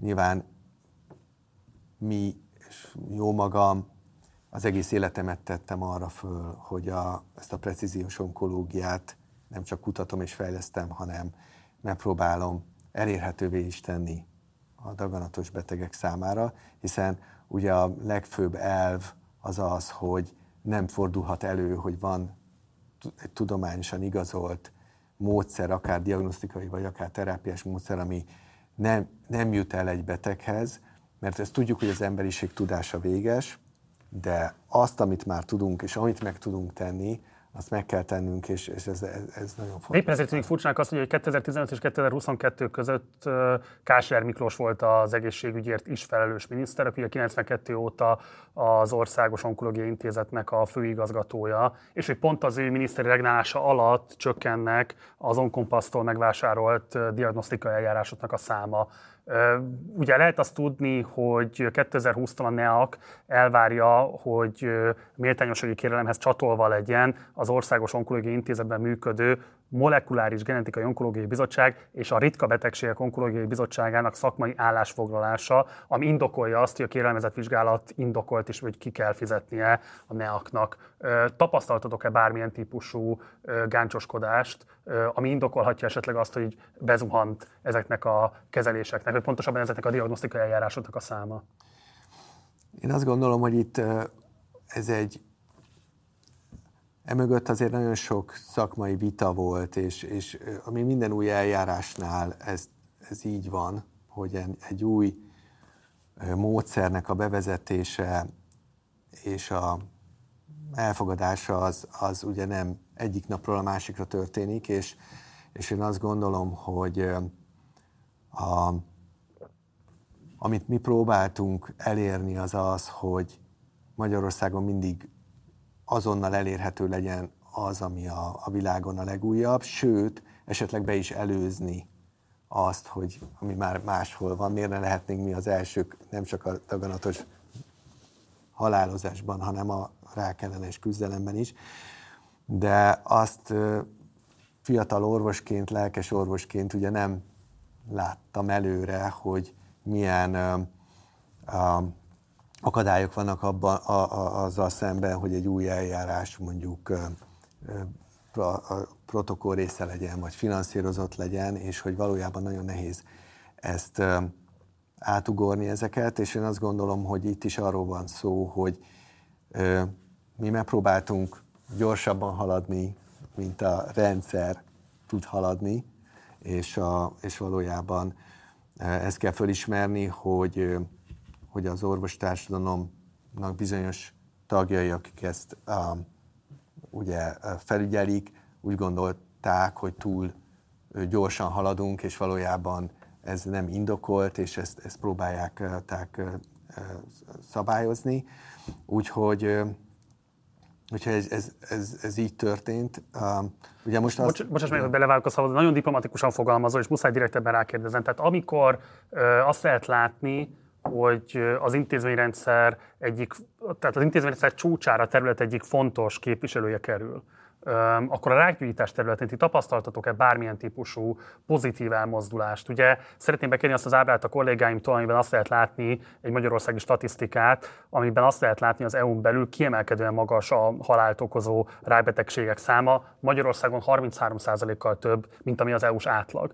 Itt most már láthatják is a nézőink, tehát hogy Magyarország abszolút vezet ebben a hát rendkívül lesújtó statisztikában, és éppen ezért majd beszélünk arról, hogy miért ennyire magas ez a szám. Nekem érdekelne az, hogy Kásler minisztersége alatt ti tapasztaltatok-e bármilyen típus olyan kezdeményezést, ami akár mondjuk a ti eljárásotoknak a közfinanszírozott státuszba való vételét előmozdította volna, vagy bármilyen más szempontból épített volna azokra a tapasztalatokra, amikkel hát ti tényleg világszerte folyamatosan söprítek be a különböző elismeréseket, de ide az nem tűnik úgy, hogy ez szélesebb körben része lenne a diagnosztikai eljárásoknak. Tehát azt gondolom, hogy ez tehát ugye a Magyarországon a, az onkológiai ellátásnak a megszervezése az az, az elmúlt évtizedekben az, az Országos Onkológiai Intézetre épült, és arra egy, egy olyan rendszerre, amit ugye az intézet alakított ki évtizedek alatt. Tehát igazából az, hogy az Országos Onkológiai korábbi főigazgatója lett a miniszter, ugye ez, ez, ez nem, én, én, én ezt egy, egy folyamatnak látom, tehát nem gondolom, hogy az, hogy, tehát, hogy az konkrétan, hogy a miniszterség alatt mit tapasztalunk, és sokkal hosszabb időtáv, és, és sokkal összetettebb. De elindultak folyamatok? Tehát um, de biztos, hogy voltak olyan kezdeményezések, amik, meg folyamatosan voltak. Tehát én most azért mondom, hogy azért nem gondolom, hogy erre a periódusra kellene fókuszálni. Hát folyamatosan mentek azok a küzdelmek, amik arra azt célozták, tehát nem csak ez alatt a periódus, amit előtte is, hogy a minél több diagnosztikához férjenek hozzá betegek, vagy minél több gyógyszerhez férjenek hozzá betegek, de hát hogy ez egy folyamatos szakmai vita volt. Tehát én azt gondolom, hogy, és ugye a másik, ami folyamatosan vita volt már a, a korábbi években is, hogy melyik, milyen szűrővizsgálatokat finanszírozzon a NEAK, vastagbérák szűrés, évekig vita volt, hogy melyik módszert vezessük be. Tehát én azt gondolom, hogy ugye az, hogy ez a statisztika, ugye azt tudjuk, hogy ennek három ugye fő oka lehet, hogy ilyen rosszul állunk. Ugye az egyik az az, hogy ugye ez a mortalitás mutatja, tehát a halálozást. Ugye eleve több daganatos betegség alakul ki. Ugye ez alapvetően ez egy életmód kérdés. Tehát, hogy Magyarországon sok az elhízott is, és sok a dohányos is. Azért, hát, hogy pusztán csak ez magyarázza ezt? Tehát ugye itt azt lehet látni ezen az ábrán, hogy 100 ezer lakosra vetítve hányan halnak meg rákkal összefüggő megbetegedésben, és rendben van, hogy az EU-s átlag fölött vagyunk, nem biztos, hogy ez önmagában indokol, de rendben van, de hát azért lehet látni olyan országokat, amikről feltételezem, hogy a dohányzáshoz való viszonyulásban, az alkoholfogyasztáshoz való viszonyulásban, stb. nem nagyon üthet el az átlag a magyar átlagtól. Szóval miért ennyire magas ez a szám? Igen, tehát az, de, de egyébként ezekben is vezetők vagyunk, tehát a dohányzásban és az alkoholfogyasztásban is, tehát erre is büszkék lehetünk, sajnos negatív értelemben. Tehát van egy ilyen összefüggés, tehát mindenképpen ez egy társadalmi probléma azért alapvetően, hogy egészségtelenül élünk, tehát az átlagnál egészségtelenebbül, mint az európai átlag, tehát ezért ezt, ezt mindenképpen látni kell. Tehát ezért van az, hogy több daganat alakul ki. Ugye a másik, ami meghatározza a halálozást, az a korai diagnosztika, tehát hogy, hogy elmegyünk-e szűrésre, és illetve hogyha daganatgyanúval milyen gyorsan történik meg a kivizsgálás. Ezt, ezt például azt, azt tudom, hogy erre nagyon konkrét erőfeszítések voltak az elmúlt években, hogy, a, hogy minél gyorsabb legyen a kivizsgálás. Ugye amin a cél lenne, hogy a daganat gyanútól az első kezelésig el, két hét teljen el. Tehát erre ez egy nagyon ambiciózus ö, dolog, mert, mert tényleg minden egyes héttel, ami ö, késlekedik a kezelés elindulása, Persze. rohamosan romlik a túlélés, tehát az, hogy végül is életben marad-e a beteg. Tehát ez a második faktor, és a harmadik faktor az pedig a maga a kezeléshez való hozzáférés. Tehát hogy, hogy ugye a legújabb, legmodernebb célzott gyógyszerekhez vagy kezelésekhez a beteg hozzáférjen. Egyébként Magyarországon ebben is tényleg őszintén mondhatom, hogy a, mondjuk a környező országokhoz képest nagyon sok gyógyszernek megtörtént aztán a finanszírozása, tehát ebben nem vagyunk olyan, nem állunk a rosszok. Nyilván rákutatóként én azt, a, azt tudnám csak elfogadhatónak találni, hogy minden elérhető legyen, ami, ami tudományosan már igazoltan hatásos. Ugye látjuk azt, hogy az Egyesült Államokban ugye az elmúlt két évtizedben 30%-kal csökkent a halálozás, tehát fantasztikus nagy trendforduló van. Ugye Magyarországon most stagnál, tehát azt kéne nekünk is ezt követni és, és, és, és lecsökkenteni a halálozást. Tehát úgy tudjuk, hogy ez lehetséges, a jó hír az az, és, és látjuk azt, hogy ez a három dolog, ami, Amerikában működött, ugye a dohányzás csökkenése, a szűrő, egy sokkal több ember megy el szűrésre, kolonoszkópiára, és a harmadik, harmadik 10 százalék, ugye 10-10 százalékot mondanak, a harmadik 10 százalék pedig már konkrétan az, hogy, hogy vannak betegek, akik meggyógyulnak ugye a, a modern gyógyszerek miatt. Csak ugye ehhez képest azt lehet látni, hogy te beszéltél pont erről a Medité podcast műsorában, hogy egy célzott gyógyszernek a havi költsége, tehát ami a ti vagy a tiétekhez hasonló diagnosztikai eljárás alapján célzottan kerül kijelölésre a páciens részére, hogy akkor ennek a szedésével vagy a fogyasztásával tudja pont azokat a meghibásodásokat a gényével, a gényében bármilyen módon nem tudom lassítani, felszámolni és így tovább, tehát amiről az eddig beszéltél. Szóval egy ilyen célzott gyógyszernek a havi költsége az ilyen 10 ezer dollár környékén is lehet, ami ugye azért 3,5-4 millió forint nyilván árforinttól függően. Ez rendkívül nagy pénz, és van egy ábránk, amiben azt mutatjuk be, amiről te is beszéltél pont ebben a podcastban, nevezetesen, hogy az egészségügyre fordított kiadások túlnyomó részéből gyógyszereket finanszírozzuk, és csak elenyésző része megy diagnosztikára. Ez lenne mondjuk az a terület, amit alapvetően változtatni kellene, tehát hogy ezt az aránypárt fordítsuk meg. Ugye csak a nézőink kedvéért mondom, kék színnel jelöltük az EU átlagot, ma fehér színnel a magyarországi kiadás, és ugye ott az arányokat lehet látni, tehát hogy az összes rákkal kapcsolatos teljes költségeknek a több mint, hát közel, több mint 25%-a, közel 30%-a megy el gyógyszerre, míg az EU átlagban ez nagyjából ilyen 18-19%, és ugye a gyógyszereket leszámítva az egyéb egészségügyi kiadások tekintetében az EU átlag az bőven 30% fölött van, Magyarországon pedig valahol 18%. Nyilván ebbe értjük bele a diagnosztikai eljárásokat is. Szóval ennyi lenne a titok nyitja? Fordítani kell ezen az aránypáron, többet költeni diagnosztikára, és ezáltal kevesebbet gyógyszerekre, vagy van más, amit egyébként figyelembe kéne most vennünk? Igen, azt gondolom, ezzel elég nagy a szakmai konszenzus, hogy a megelőzés és a, a gyors korai diagnosztika a megoldás. De akkor miért alakult ez így? Hogy ez a trend miért alakult Magyarországon, ez, ez biztos, hogy az egészségpolitikusok jobban el tudják magyarázni. Ez, sok-sok szakmai konferencián Magyarországon téma volt.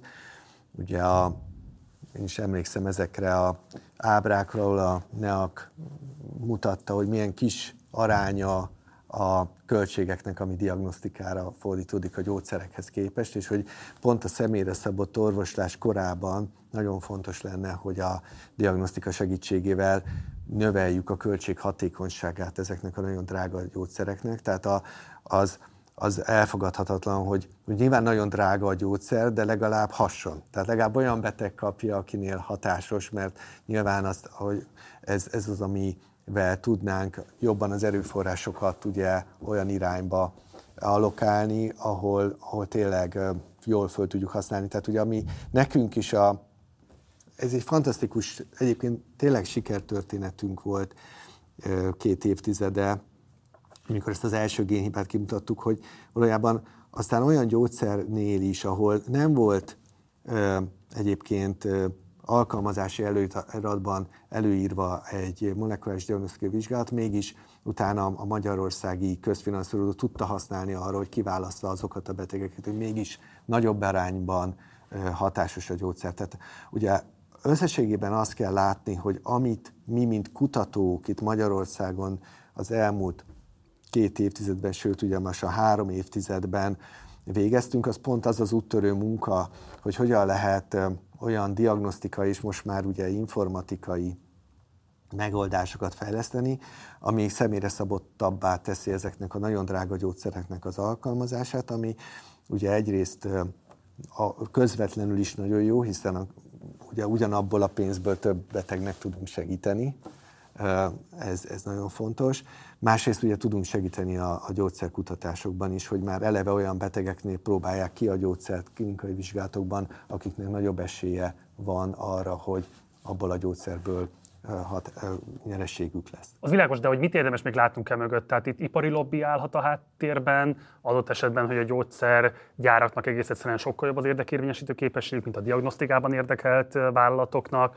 Érdemes látnunk mögötte akár adott esetben egy nem túlságosan tisztességes árképzési rendszert, nevezetesen, hogy azok a gyógyszergyártó cégek, akik adott esetben ezeket a személyre szabott medicinákat elő tudják állítani, olyan know-how-val rendelkeznek, amivel megtehetik azt, hogy sokkal magasabb áron értékesítik a társadalombiztosítások részére ezeket a készítményeket, mint ami nekik valójában ennek a bekerülési költsége. Tehát, hogy vagy pedig tisztes, pusztán csak arról van szó, hogy itt egy olyan állandó kutatásfejlesztési kiadás együttes amit be kell kalkulálniuk az árképzés elemzésükbe, és emiatt tűnik úgy, hogy kvázi nyerészkednek ezeken a készítményeken. Tehát, hogy hol húzódik az igazság szerinted? Tehát először is ugye az fontos látni, hogy, hogy ezeknek a gyógyszergyártnak köszönhetjük ezeket az életmentő gyógyszereket. Tehát az, hogy nagyon sok pénzt kockáztatnak ezeknek a kifejlesztésén. Tehát ez nagyon fontos látni. Bocsássák, egy... ők, vagy pedig a kutatóegyetemek? A, a, a, ugye a, alapvetően onnan kezdeném, hogy a, a új gyógyszermolekulák 80%-át kis biotech startupok fejlesztik ki. Uh-huh. Tehát Magyarországon is volt ilyen startup, és, és nagyon büszkék vagyunk erre. Tehát ugye az egyetemek alapvetően ugye felfedező kutatást végeznek, tehát ők keresik, fedezik föl az új géneket, de hogy aztán meg a biológiai összefüggéseket, de ugye maguk a gyógyszer kutatások általában már nem az egyetemeken zajlanak, hiszen már ez egy alkalmazott része annak, hogy, hogy ugye azt, az, azt a tudást, tudományos tudást hogyan tudjuk felhasználni orvosi eszközök fejlesztésére, hogy eljusson a betegekhez annak a haszna, hogy tudunk valamit, tehát hogy mondjuk hogyan működik a rák, milyen génhibák lehetségesek benne, hogy ezt át kell fordítani olyan eszközökké, amik eljuttatják ennek a hasznát a betegekhez, és ebben nagyon fontos szerepet játszanak az úgynevezett innováció vezérelt startupok. Most eh, ez egy nagyon izgalmas téma, hogy most fejeződött be egy két éves eh, programunk az úgynevezett MIT REAP, egy, egy, egy magyar csapat részt, részt vettünk Bostonban a MIT-nak a, a, egy, egy programjában, ahol azt vizsgáltuk, hogy egyébként ezek hogyan milyen szerepet töltenek be az, az innovációs ökoszisztémában, ilyen szép. De hogy valójában azt kell látni, hogy ezeket, ezeket biotech cégek fejlesztik, és utána, amikor, és ezek nagy kockázatot vállalnak, ezekbe befektetők tesznek be kockázati tőkét, ugye ennek van Amerikában egy rendkívül erős ökoszisztémája, és, és utána amennyiben sikeres egy ilyen gyógyszerfejlesztés, akkor általában fölvásárolja egy gyógyszergyár, és a, már a, azt a szakaszt, hát hogy ezt végigkövethettük az mRNS történetén, ugye a Karikókati történetén, ahogy elindult az egyetemről a, a felfedezés, hogy hogyan lehet előállítani olyan mRNS-t, amit emberi szervezetbe lehet juttatni, utána az átkerült egy startuphoz, a BioNTechhez, és utána a Pfizer ugye hogyan csinált belőle hatalmas termelést és, és világ. És profitot azért azt is láttuk, tehát azért egészen elképesztő módon szabták meg az árakat, és lehet tudni, az elég jól dokumentált a különböző ö, oknyomozó portálok részéről, hogy csak a politikot említsen például,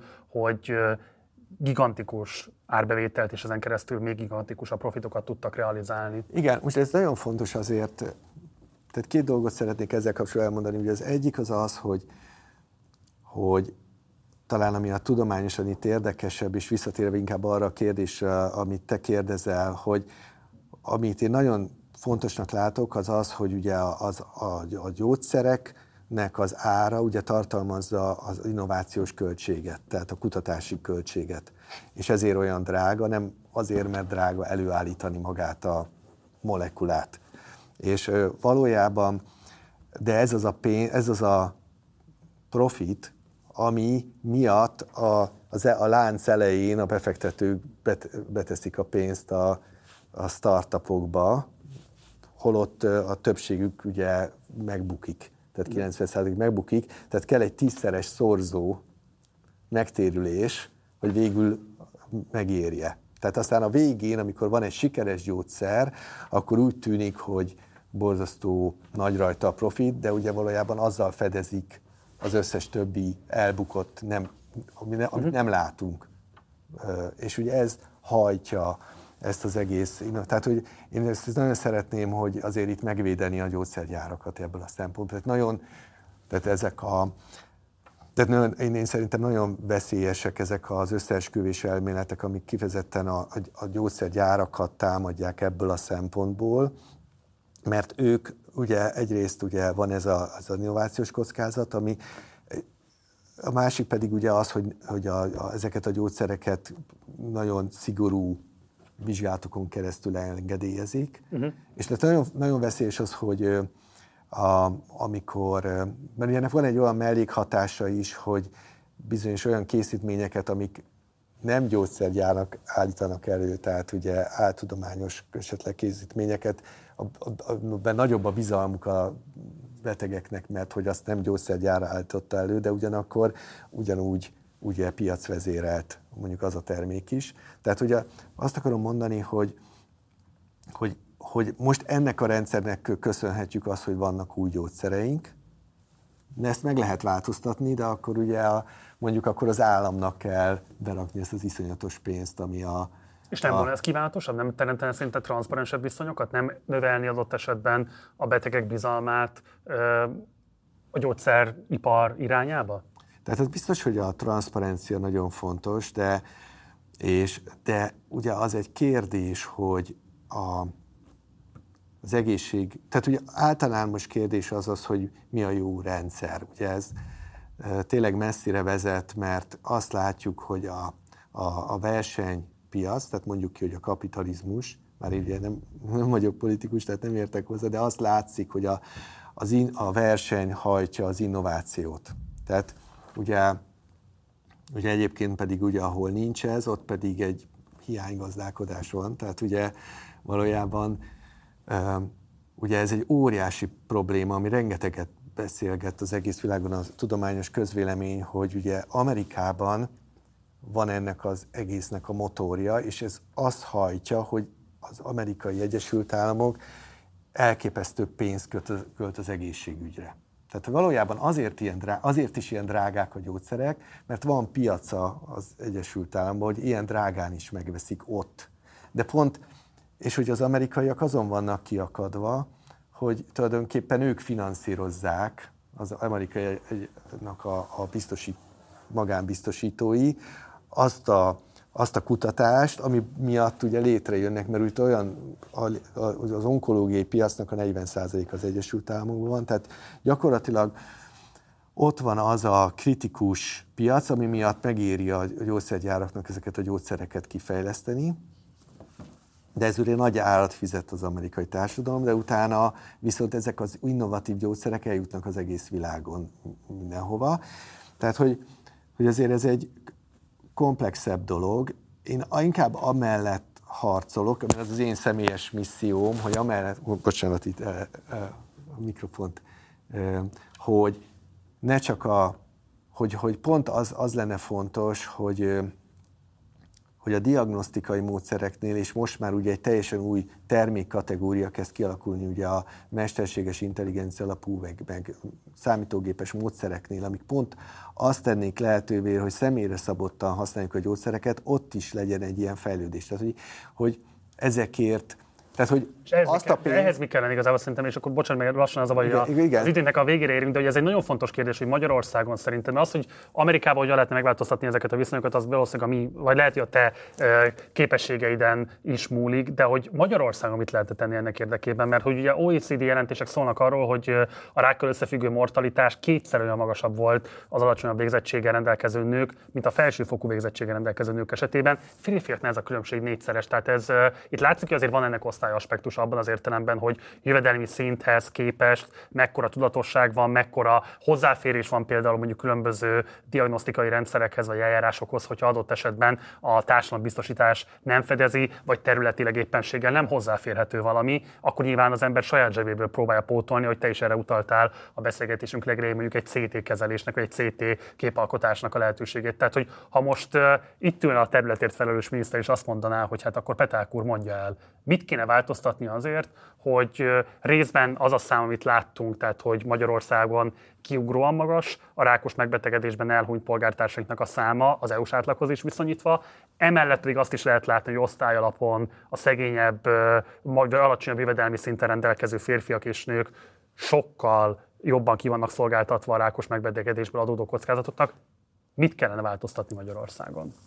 Tehát az biztos, hogy a, a legfontosabb az a, az edukáció, tehát amit most is csinálunk, ezért vagyok hálás, hogy itt lehetek, mert nagyon fontos, hogy erről beszéljünk, tehát az, hogy, mert mi, mi, mi egyéb fontos, mint az életünk. Tehát, hogy ebben nagyot kell fejlődni, abban a tudatosságban, hogy igenis az egészség az érték, és, hogy, és, és azt, én azt gondolom, hogy a, az embereknek önmaguk, a kezük, saját kezükbe kell venni a, uh-huh. az irányítást ebben, és, és aktívan tenni, tudatosan. Tehát én mindenképpen ezt a részt tartom a legfontosabbnak, az, hogy milyen szabályozókat kellene bevezetni azért, hogy, hogy mondjuk ha bemegyek egy iskolai büfébe, vagy egy kórház büfében akár, akkor legyen egy alma is alternatívája a zsemlének.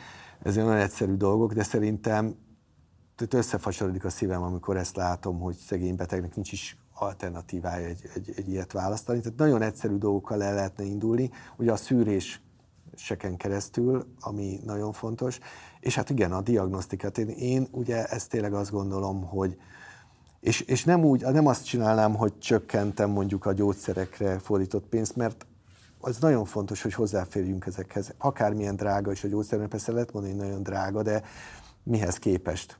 Tehát, hogy persze ez egy társadalmi prioritás kérdés, hogy mire költjük a pénzünket, és valójában egy beteg meggyógyítása kellene, hogy egy él, emberi élet megmentése a prioritásnak lenni.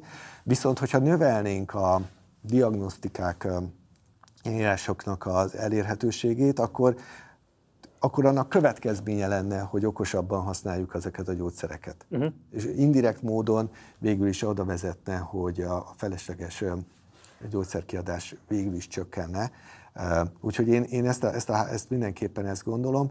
Ugye az, ezt látni kell, hogy ez nem csak magyarországi kérdés, hanem egy globális kérdés, és most nekünk megvan az a missziónk, és én ezért is dolgozom most elsősorban az Egyesült Államokban, és ugye jövő héten is oda repülök, és ott fogok erről előadást tartani, hogy ott is próbálom abba az irányban terelni, abba az irányba terelni a, az orvostudomány fejlődését, hogy, a, hogy a, ezek a személyre szabott terápiához szükséges diagnosztikai és informatikai eszközök fejlődjenek. Ugye ez egyébként a jövő heti konferenciának ez is a neve, hogy Precision Medicine World Conference, ez minden évben ott van Kaliforniában, és ott gyűlünk össze azok a világról, mindenhonnan, akik ezért harcolnak globális szinten, hogy ez a szemlélet érvényesüljön azzal szemben, hogy próbáljunk ki minél több gyógyszert.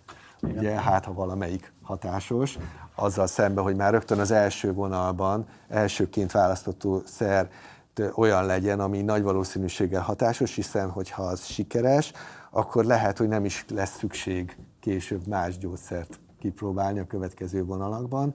Tehát minden erőfeszítésünknek arra kell fókuszálni, hogyha egy betegnél daganatgyanú van, akkor hetek alatt megszülessen a diagnózis, utána megszülessen a molekuláris diagnózis, tehát tudjuk azt, hogy milyen génhibák okozták, és hogyha van a valamelyikre személyre szabott célzott terápiás lehetőség, akkor azt már első elsőként, az első, úgy, úgy hívjuk, hogy vonalban, tehát az a elsőnék adott gyógyszernél azt kapja a beteg, mert mindig a első terápia határozza meg leginkább a teljes, az, e, az esélyt arra, hogy a beteg hosszú távon mekkora eséllyel fog meggyógyulni. Tehát, tehát ott van egy pár hét nagyon kritikus szakasz, arra kell fókuszálni, hogy, hogy ott minél részletesebb legyen a diagnosztika, és minél személyre szabottabb legyen a, az első vonal kiválasztása. Mi ehhez próbálunk ugye az elmúlt évtizedekben diagnosztikai módszereket fejleszteni, most pedig ugye ezt a, ezt a, a talán nemzetközi szinten is egyedülálló módszerünket vezetjük be most az Egyesült Államokba is. Ugye azt, azt lehet látni, hogy van egy olyan, azt ugye ezt tanultuk meg az elmúlt években a saját bőrünkön is, hogy valójában ahhoz, hogy egy új módszer az egész világon gyorsan elterjedjen, azt el kell kezdeni először az Egyesült Államokba bevezetni, mert onnan veszik át mm. nagyon gyorsan a többi országban. Ez nem csak Magyarországra vonatkozik, még Ausztráliában is erről hát Persze, és ez nem csak a gyógyszer terület, vagy ez nem csak a diagnosztika területén van, hanem számos más kulturális vonatkozásban is valószínűleg az Egyesült Államoknak ez a hatása meghatározó. Így van. És hát itt az egészségben úgy látszik, a, a, ebben különösen nagy a domináns szerepük, de gyakorlatilag ezért is tettük most a központunkat Bostonba, ugye ott, ott van ennek a ez az egészségügyi szilíciumvölgy, és, és most innen próbáljuk minél gyorsabban bevezetni az egészségügyi ellátásba Amerikába is, és, és remélem, hogy ez, ez, ez, ez egy jobb stratégia lesz abban is, hogy hamarabb kerüljön bevezetésre Magyarországon is. Petek István, hát nagyon szépen köszönöm, hogy elfogadtad a meghívásunkat valóban rendkívüli eredményeket értetek el eddig, és hát ha jól hallom, akkor rendkívüli eredményekre számítotok a következő évek, talán évtizedek vonatkozásában is. Reméljük, hogy valóban ezek az eljárásrendek, ezek a diagnosztikai eljárásrendek minél szélesebb körülben Magyarországon is hozzáférhetőek lesznek. Szerintem úgy egyéni szinten, mint társadalmi szinten sok érdekes gondolatot vetettél fel, amit remélhetőleg meghallanak úgy a nézőink, és a nézőink között remélhetőleg adott esetben akár a politikai döntéshozók, hogy volna még mit fejleszteni a hazai onkológiai ellátás területén is. Nagyon köszönöm még egyszer, megtiszteltél bennünket, és további sok sikert kívánok, minden jót neked, gyere máskor is. Köszönöm szépen. Ez volt a beszélgetésem Peták Istvánnal. Hogyha esetleg menet közben csatlakoztál volna be és lemaradtál az elejéről, akkor szerintem mindenképpen hallgass meg a beszélgetést a kezdetétől fogva, mert számos izgalmas aspektust érintettünk, kezdve onnan, hogy milyen életviteli megfontolásokat érdemes beiktatni annak érdekében, hogy minimalizáljuk a rákos megbetegedés kockázatát. Ha már a rákos megbetegedés valamilyen jelei mutatkoznak, akkor mit tudunk tenni annak érdekében, hogy minél hamarabb bejussunk a megfelelő kezeléshez, és egyáltalában, hogy mégis mi ez a precíziós kezelés, vagy pontosabban diagnosztikai eljárás, amelyel Istvánék hát tényleg most már Európán keresztül, Amerikán át, világviszonylatban is egy rendkívüli jegyzett és komoly technológiai cégé tudtak fejlődni, és hogy hát mi az a fejlődési pálya, amit a következő évtizedekre megszabtak maguknak. Ha szeretném még további ilyen beszélgetéseket látni, hallani, akkor egyrészt mindenképpen iratkozz fel a csatornánkra, akárhol is hallgass vagy nézd ezt a tartalmunkat, illetve ha megteheted, akkor kérlek, hogy szállj be a finanszírozásunkba, ehhez a linket megtalálod a tartalom leírásában. Munkatársai nevében köszönöm szépen a megtisztelő figyelmed, én Gulyás Márton voltam Budapestről, minden jót kívánok, ciao.